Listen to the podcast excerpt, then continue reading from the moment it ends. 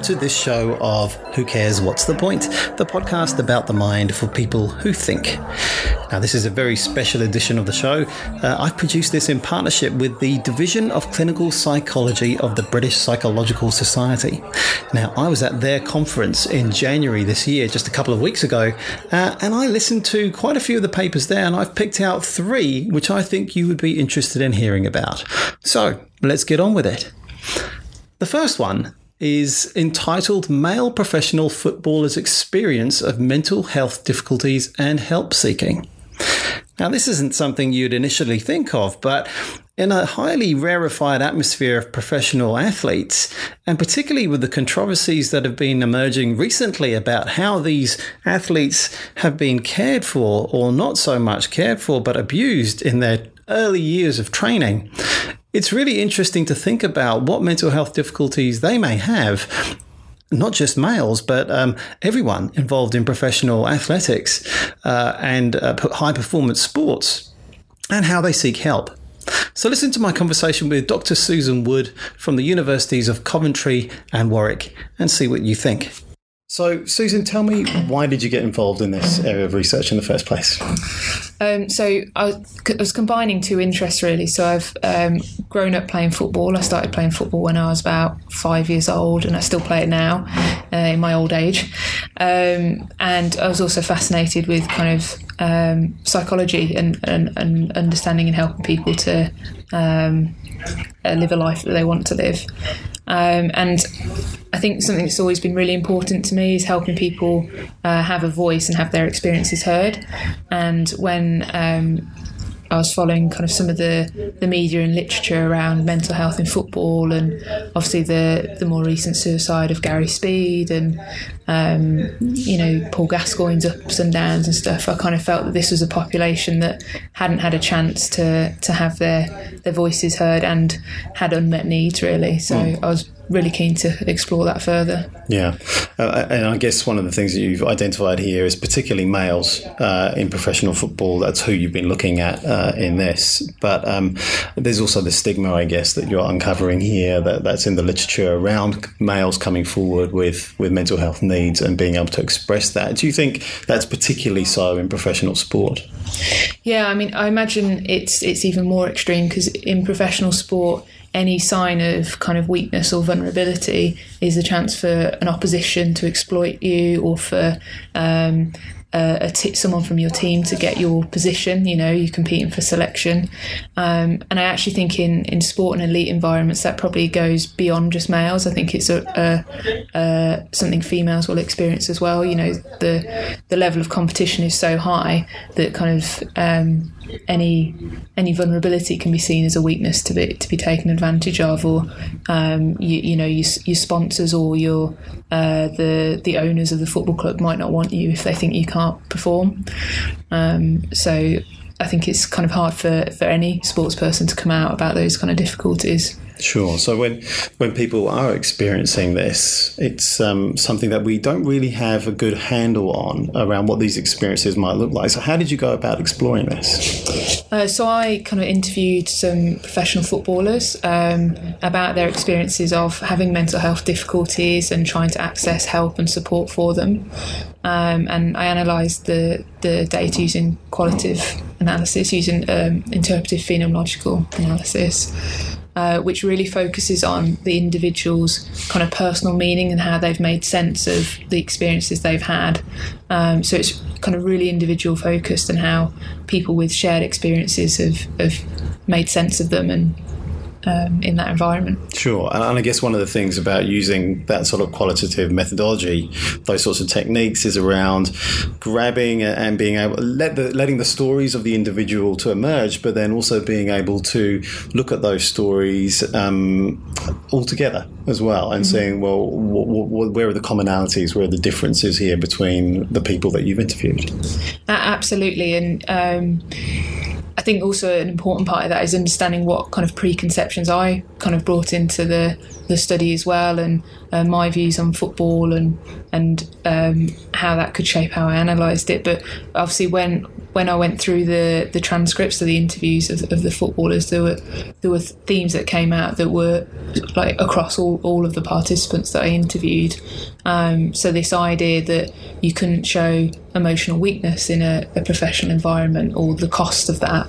Um, uh, the idea that the environment was they, they used a lot of um, words like brutal or battlefield you know the football world's cutthroat. So it's kind of this real kind of life or death in a, a football environment and and how speaking about mental health and emotional difficulties um, could mean the death of their football career. And that was the dominant theme that came out this emotional weakness, this idea of emotional weakness. Uh, so the, the dominant theme was about survival Ah, okay. uh, and how they survived being a professional footballer in that world, uh, a world that's cutthroat, brutal, where you can be told at six years old that you're not good enough um, and you're out. Um, but also the survival of the experience of mental health difficulties. Um, so when the difficulties appeared, how did they try and cope with them? And a lot of them spoke about this um, bravado or stage character that they hid behind um, to kind of conceal their emotional vulnerabilities. Um, but that led them needing an outlet, and they spoke about this kind of, I guess, maladaptive forms of escapism, really. So women, gambling, drugs, partying, and things like that as a way to try and manage their experiences, but um, obviously also created problems for them as well. Um, another big theme that came across was how uh, transition out of football, so maybe when they retire or they're forced to stop because of injury or deselection, had a big impact on on their mental health. Um, so one one interview that stood out to me the most was um, uh, a guy had uh, a really bad tackle, which he felt um, effectively murdered his his football career, and from that tackle, his, his career, uh, career and playing levels declined.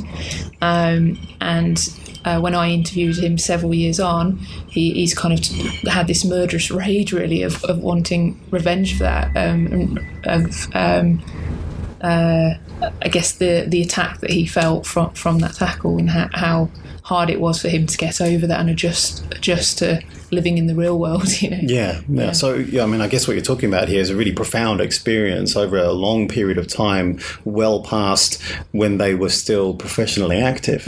So, and I guess that brings me on to my my next point is that you know what? Who cares? Why? Why should we? What? What's the point of this research? You know, what, what does this tell us? What are the implications here?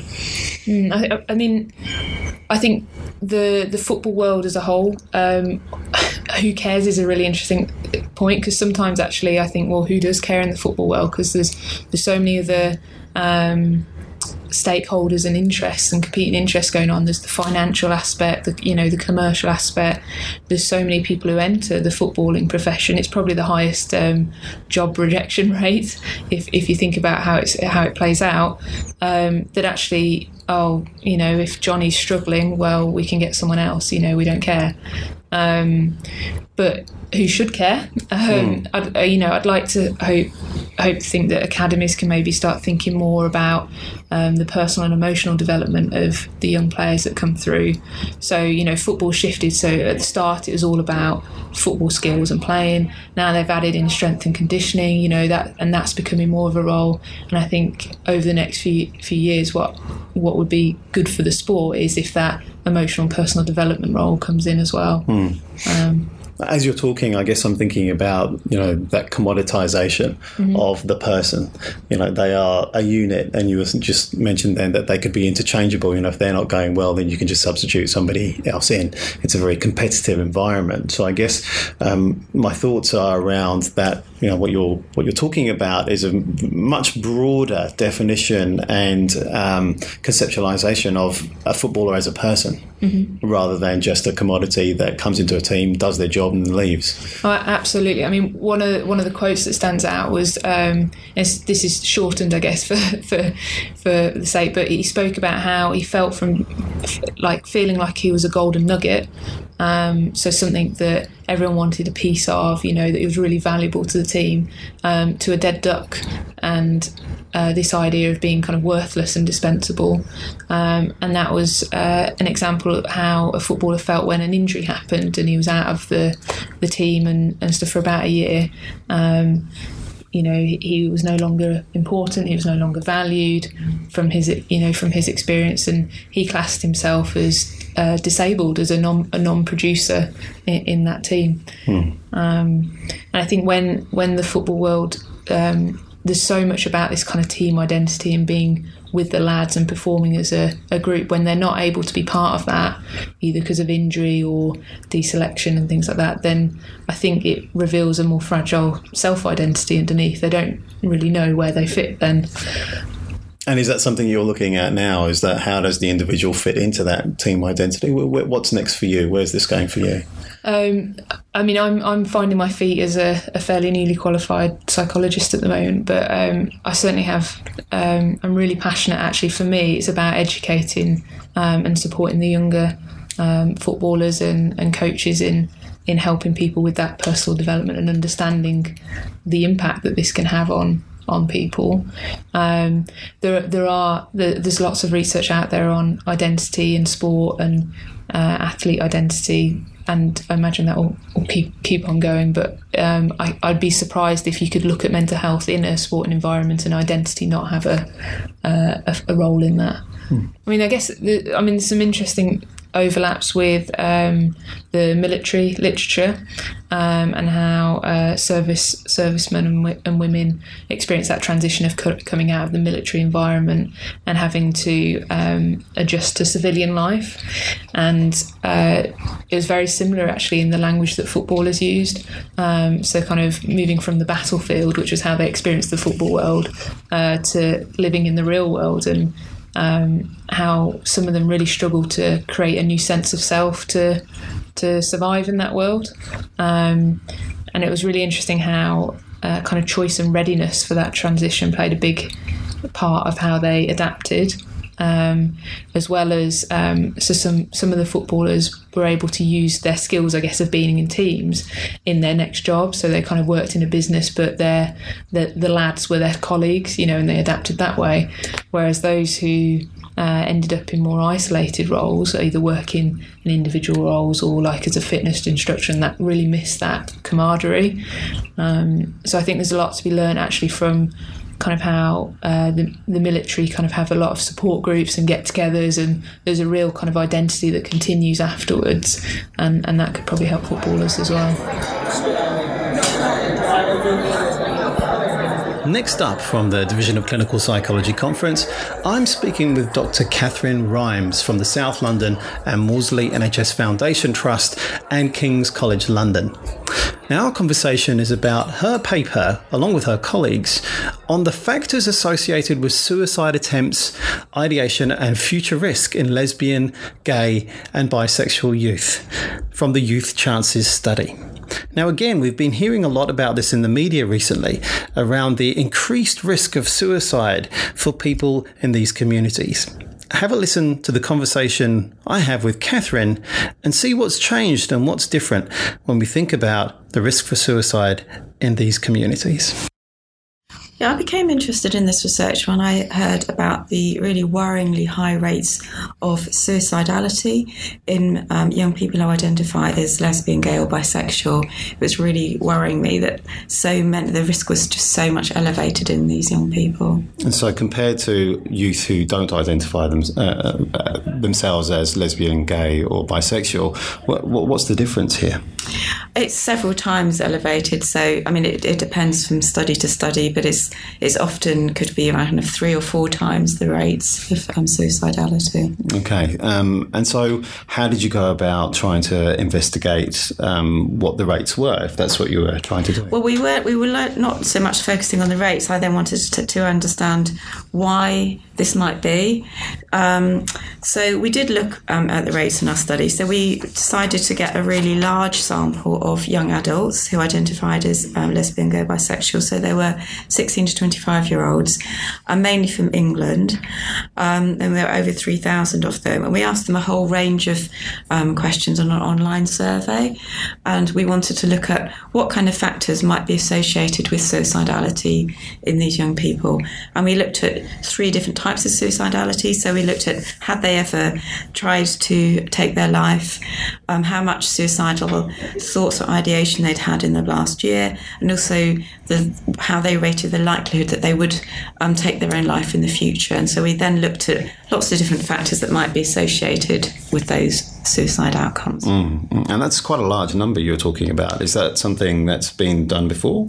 Uh, not in a UK sample. No, that's a really large sample, and particularly in the UK. But but for any sample looking at suicidality, you know that over three thousand is a really good number. Mm. Um, so yeah, when we did find very high rates, so we found that um, about 14% of them had tried to take their life in the past, which is much, much higher than you'd find in heterosexual young people. Uh, 45% of them reported having suicidal thoughts in the last year, and about 10% thought that uh, a future suicide attempt was likely. So, mm. really worryingly high levels. Mm. Uh, and what are the sorts of psychological and social factors that seem to be associated with those high rates? So, what we looked at were both general factors that we knew are associated with suicidality in the general population and then LGB specific factors. And we found that all the, L- the general factors that had been found before in community samples were similar, so that females were more suicidal, people with um, less social support, um, people with a history of anxiety and depression, people who had been um, abused or experienced violence or had sexual abuse at a young age. All of those things were risk factors. But we were particularly interested in looking at the factors that were specific to um, lesbian, gay, and bisexual people as well. And we found a whole range of factors. So, um, consistent with other studies, we found that bisexual um, young people were even at even greater risk than lesbian and gay people. We also found out that those who identified as LGBT at a younger age or who'd come out at a younger age were actually at greater risk. So this um, sometimes can seem counterintuitive because often you think um, that coming out is good, um, that you know the more self-confident people come out younger, um, and you know nowadays people are encouraged to come out at a young age. But I hmm. think um, we found that if they came out below the age of 16, they had um, significantly higher rates of suicidality. And it could be that even though in some ways there are good things about coming out, you do then expose yourself mm. to stigma and discrimination and particular negative reactions. Um, and obviously, if people are coming out at a very young age, they have may not have developed their coping strategies. They're still uh, in kind of developing their sense of identity. Mm. Um, and it may be that there are difficulties at coming out younger at a younger age as well. So we need to think very carefully when we're supporting young people about coming out mm. for those reasons. And particularly, you know, when people are under 16, of course, they're most likely to be in a school environment. Yes. And how, how was that linked? Did you did you find much there? Yeah, no, thank you for bringing that up because this is one of the important aspects of this study that hadn't really been highlighted before, that there were school factors that were important. So if people said that there um, there was um, kind of anti-LGBTQ stigma or negative experiences around those issues, and staff at schools didn't teach up, talk up, so the teachers didn't speak out against homophobia and biphobia. That was associated with increased risk of suicidality, um, and also if um, school lessons presented um, sexual orientation issues in a negative way, that was also associated with increased suicidality in the young person. So schools do have a really important part to play here. Mm. Mm. Uh, and how about families? Was uh, did, did, was that talked about much in, in, in yeah. the survey? Yeah, that's another really good point. So we also asked the young people about how people reacted when they came out, and we found that those who said that their um, family reacted in a negative way um, were at increased risk of suicidality, and that could be the mother or the father, but also siblings as well, and also friends. So a negative reaction from the people that you came out to um, did was associated with more suicidality, mm. unfortunately. And I guess you know, thinking about you know that age group, sixteen to twenty-five, often they're transitioning into a work life as yes, well. Yes. Uh, and so, did anything come out around how that impacted you know the employer-employee relationship or the workplace relationships too? We didn't look at that in this study, and that was because a lot of them were still in full-time education, mm. and so we didn't have enough numbers to look at work as well. But we did just um, look at these more general factors like um, victimization in general. We found that those those victimization experiences, like being outed or having verbal abuse, were associated with more suicidality, but in particular the more serious um, aspects. So some people have been blackmailed um, who had more serious crime like physical assault. So the more serious the victimisation, the higher the association with suicidality. Mm. So, Catherine, uh, why should we care about this? How, how is this useful for us? Where, where, where does this go? Well, I think it is very important because I think nowadays there is a lot of assumption that things are getting so much better for LGBTQ young people. And we can see here that they may be getting better, but they still can be quite bad for some. Not for everybody, but these are really quite high rates. You know, about half of them had had suicidal thoughts in the last year. So, despite the fact that we've now got gay marriage in the UK, um, or um, same sex marriage, um, and that there are attempts to improve things in schools and to support young people. We've still got a really long way to go. Um, so, as you know, this is a clinical psychology conference, and I'd really urge um, clinical psychologists and other health professionals and education professionals to really look out for LGBTQ young people. They may not be talking about their suicidality uh, risk, but it's important to ask them about it. Um, there's no evidence that asking people about suicide suicidal thoughts increases the risk that they actually act on them.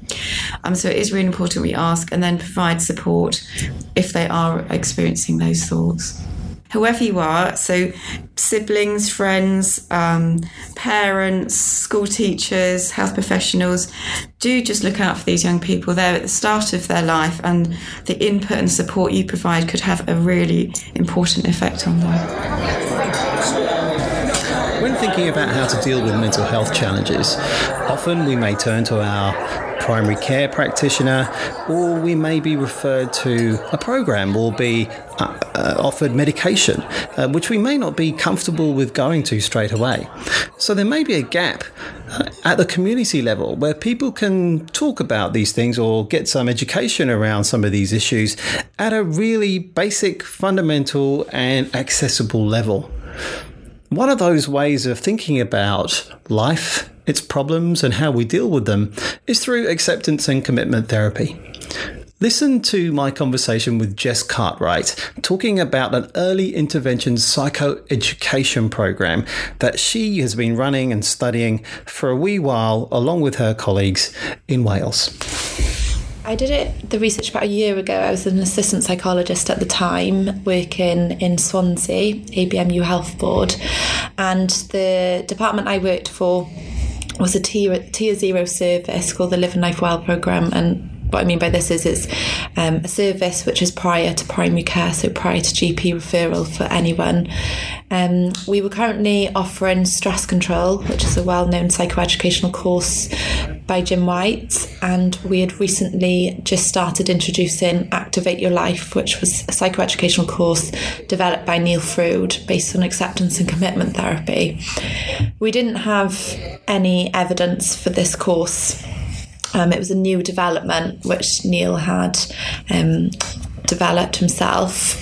There's a lot of evidence for ACT, um, which is why you know the intervention was developed, but not necessarily for the course. So it, we wanted to ensure really that what we were offering in the health board was effective. Hmm.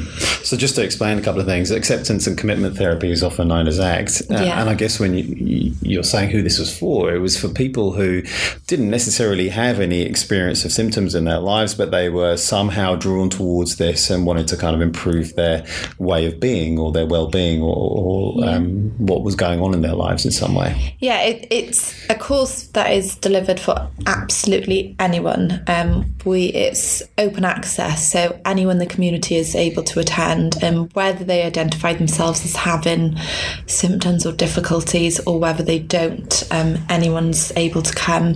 So the way then we advertise the course is um, through posters and just any community settings ensuring that all health professionals are, are aware, and that's physical health as well as mental health professions. GPs was probably one of our main go tos.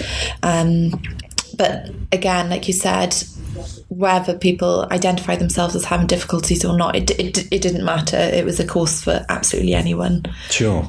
So tell me what you did. Uh, So the course was running. I, I heard you speak earlier on um, over four sessions. Um, so yeah, t- tell us what you did and, and how you. Um, what measurements were you taking of, Yeah. of people? Okay. So the course was um, it was being run in community venues across the health board, which is three regions: Swansea, Neath Talbot, and Bridgend. So the course was just a rolling program throughout the year, and it, as I said. It's open access, and people don't necessarily have to even book on. They can just turn up to the course. So it's a four session course, two hours per week. And as one finished perhaps in Swansea, the next one then would start in Neath Port Talbot and then Bridgend. And they were they were on in the mornings, afternoons, and evenings as well to try and make it as accessible as possible. So, to evaluate the course, what we did is take pre and post measures. We asked individuals on arrival in week one to complete a booklet of questionnaires, and then the same booklet of questionnaires was given in week four the way that we captured pre and post measures, because all measures and information provided was completely anonymous and confidential. So we just asked individuals to give initials and last three digits of a telephone number. And this allowed us to match up the questionnaires completed in session one and session four. So we had a variety of measures used. Um, we used the patient health questionnaire, the PHQ. We used the uh, eight item version. It's generally most commonly known for the PHQ 9, but we removed the statement which asked about risk. We felt it was unethical to gather that really when we couldn't do anything with that information. We didn't know who was telling us what. Sure. And so, what is the the PHQ? What's that designed to measure? It's a measure of depression, Yes, yeah, right, that's yeah. generally used. Um, it's there's a lot of research out there on it. I know it's quite commonly used in IAPT, um, and I think it's starting to be more used in Wales now as well, particularly because it's um, you can um, it's free of copyright. We could adapt it for our service as Sure, well, and the IAPT way it looked. Just for the audience, because they don't necessarily Sorry, yeah. get all the, the acronyms, is the Improving Access to Psychological Therapies In program England, which, in. England, which is about trying to intervene relatively early in a low key way. Yeah. Um, yeah. Yeah. So, yeah, That- okay. That, was one of the measures. Uh-huh, yeah. We also had a measure for anxiety, um, which was called the GAD7. It's a generalised anxiety disorder seven item measure. We took a rating for self esteem, which was the Rosenberg self esteem scale. We had a single item just asking the audience really about their general life satisfaction. It was a single item well-being measure, and this was on a 10 point scale. We also had, um, as ACT, acceptance and commitment therapy, is a mindfulness based um, therapy. We wanted to have a measure for mindfulness to capture that aspect.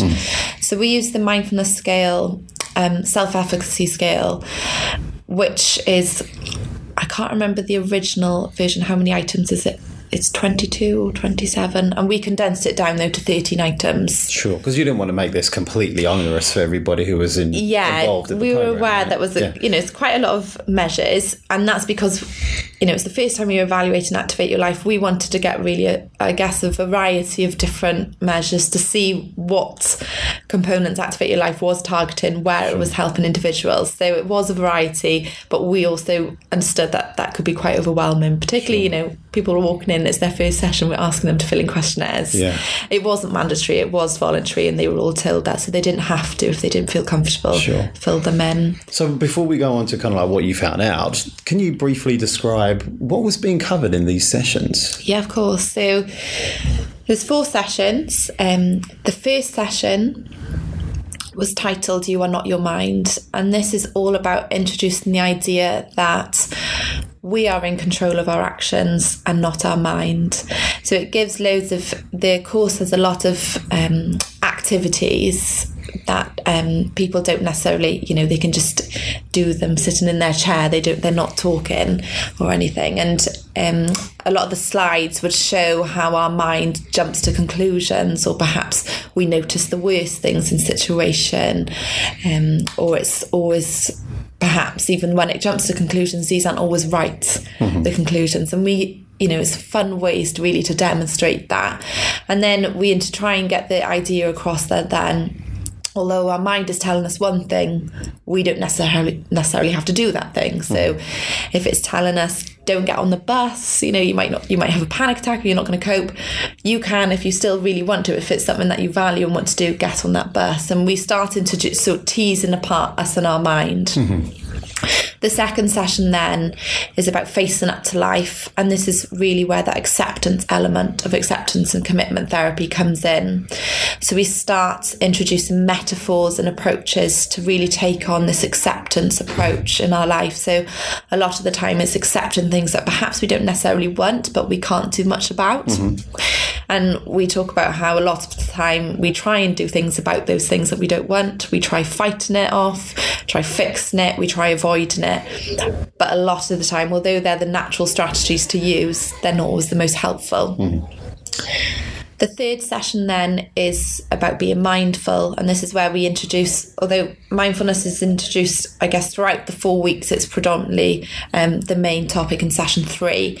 And we do some in house practices as well. So people are just sitting in their chair, and if they want to join in or if they don't, it's up to them we introduce so some mindfulness breathing, um, the body scan, and we do another, um, which is quite an act um, exercise of is um, floating leaves on a moving stream, and that's all about trying to sort of, I guess, see our thoughts from another perspective, just watching our thoughts go by, just letting them be there. And the final session then is titled Living Wisely and Living Well. And this is the commitment aspect of acceptance and commitment therapy. So, that commitment then to live by our values, to live a life in the way that we want to, perhaps not the way our mind is telling us to or holding us back from doing. Mm. So, we introduce then ways to take this acceptance approach and also then, I guess, have value based actions as well. So people are going through these four sessions. They can join in at any point of those Mm-hmm. Yes, four they can, sessions, yeah. and they have these take-home activities as well that they're doing. Uh, what did you find were the main differences? Uh, with people who had kind of joined uh, at session one uh, compared to session four. So, as I, I went through the um, measures, um, we did a statis- statistical ooh, statistical analysis um, looking at the pre and post measures. We found a decrease in um, the depression scores. This was highly significant with a high high effect size, so which is really promising. Basically, saying that you know the the impact, I guess, from of activate your life from week one to four is likely to have a benefit then to people's um, depress- depressive symptoms or their difficulties related to depression. We found a decrease in anxiety. Again, this was significant and high um, high effect size, and all the other measures as well. We had um, really positive results. So there was an increase in self esteem, an increase in general life satisfaction, self efficacy of using mindfulness skills had improved, and uh, another measure I don't think I mentioned earlier is the AAQ two, which is acceptance and action questionnaire. It's an act based questionnaire really, and that had also improved. So people were um, I guess reporting to be more psychologically sort of flexible, so less, I guess, rigid in their ways of um, thinking, perhaps um, more more likely to take on this acceptance approach, really that we had introduced in Activate Your Life. So some really, really. Um, big benefits, I guess, of attending the four week course. We also took some qualitative analysis as well. So they were um, just asked to fill in a questionnaire really and what they liked and perhaps improvements and just any comments that they had. And, you know, some of the quotes we had were really, really inspiring and brilliant and showing the effect really the four week course had. Can you think of an example? Yeah, so I think a lot of people were able to show that they'd really taken on board the messages of ACT. So some people would say things such as, no longer is my mind in control of my life. Um, I recognise now that, my, yes, my mind is influential, but I don't have to listen to everything it says. Um, a lot of people comment on the mindfulness exercises, and it's something that they've really taken on board. Um, there was, I guess, people just really captured a lot of different elements of the course. Another thing that was quite um, apparent as well is the fact that people were walking into a room and seeing so many other people there for the same reason as them, mm. or you know, all come to this course and that was a really big thing, I think, as well. You know, there's loads of other people in here. I'm not alone in um, whatever I'm going through right now, and I think that's something that people can really take away from that. Mm. No, you, as you said, you you picked up some fairly big effects uh, in this study, um, and you know, there are some reasons as to why that might happen. Partly, it's you'd hope it's the course. There may be some yeah. other things that were going on in their life as well that we we don't know about. But I'm really interested in what you think the point of this is. Well, who should care about this? Where where does this lead us? Mm-hmm. Something like this intervention, four sessions, can produce such a big impact. I think it's I think it's, it's such a powerful, huge intervention. Really, I think I don't know if this is a bit ambitious, but I think everyone should care because this is something that is community based. It is an open access course for absolutely anyone. A lot of individuals who are hoping to receive some help or support from difficulties that they're experiencing, one of their critics really of the, the mental health services is the waiting lists. They're just you know, we know that we have a problem with the mental health services sometimes in access and therapy. Primary care waiting lists can be years long. So we need something that is there and then for individuals to attend. So this course, which is down their local YMCA or in the local community hall, is on their doorstep. It's easily it's easy accessible. It's at different times of the day throughout the year. They don't have to go and see a doctor to attend. They don't have to have be given a diagnosis, which a lot of services now these days you have to meet a certain criteria to be able to get the help. This is just for absolutely anyone. And what we're trying to do is take on that preventative approach, really, in order to prevent people from having to access um, higher tiered services. And it's something that, you know, the NHS services pushing, the government are pushing for prudent healthcare approaches. So, doing what we can as effective as we can, but also with minimal resources. And I think this course is an example of that, really. We're not using many resources at all. Um, and what we are, we're using it as a, you know, a fairly cheap price. But also, we're able to target so many people at once. So, we've got that you know the high volume there as well. So I think it's something that professionals should definitely care about. Um, you know, because I think we're answering a lot of the concerns that the community have about accessing um, help and support. But I think it's something that the community should care about as well. It's something that perhaps if they come onto the course, they should be sharing their experience about it. They should be telling people about it because you can find out this course about this course from absolutely anyone. And the feedback that we got is this needs to be advertised better. And that's a limitation we had, I guess. And again, it comes down to resources.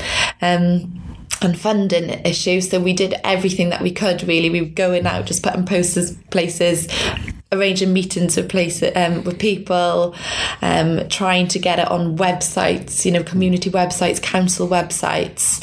Um, but I think we also need to rely on the community as well, really, to help us get that message out there. So I think, you know, it's such a big, a big topic, really, that I think most people should really care about. Great.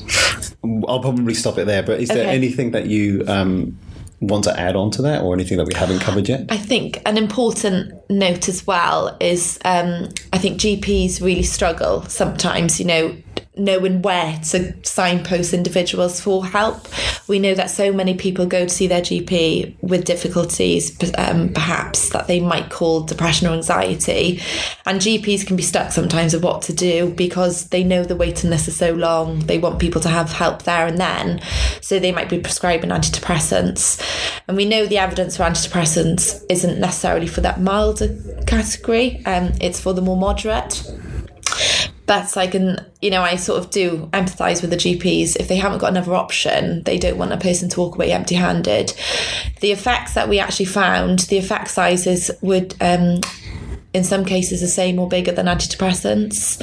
Um, so we really want to push that message as this is an alternative treatment option, and it's four weeks. So even if you know someone does the course and then goes back to their GP if they still need an, another um, intervention, I think that would be fine. But I think we should push the message across that there's something out there now that, you know, um, individuals can turn to as an alternative intervention.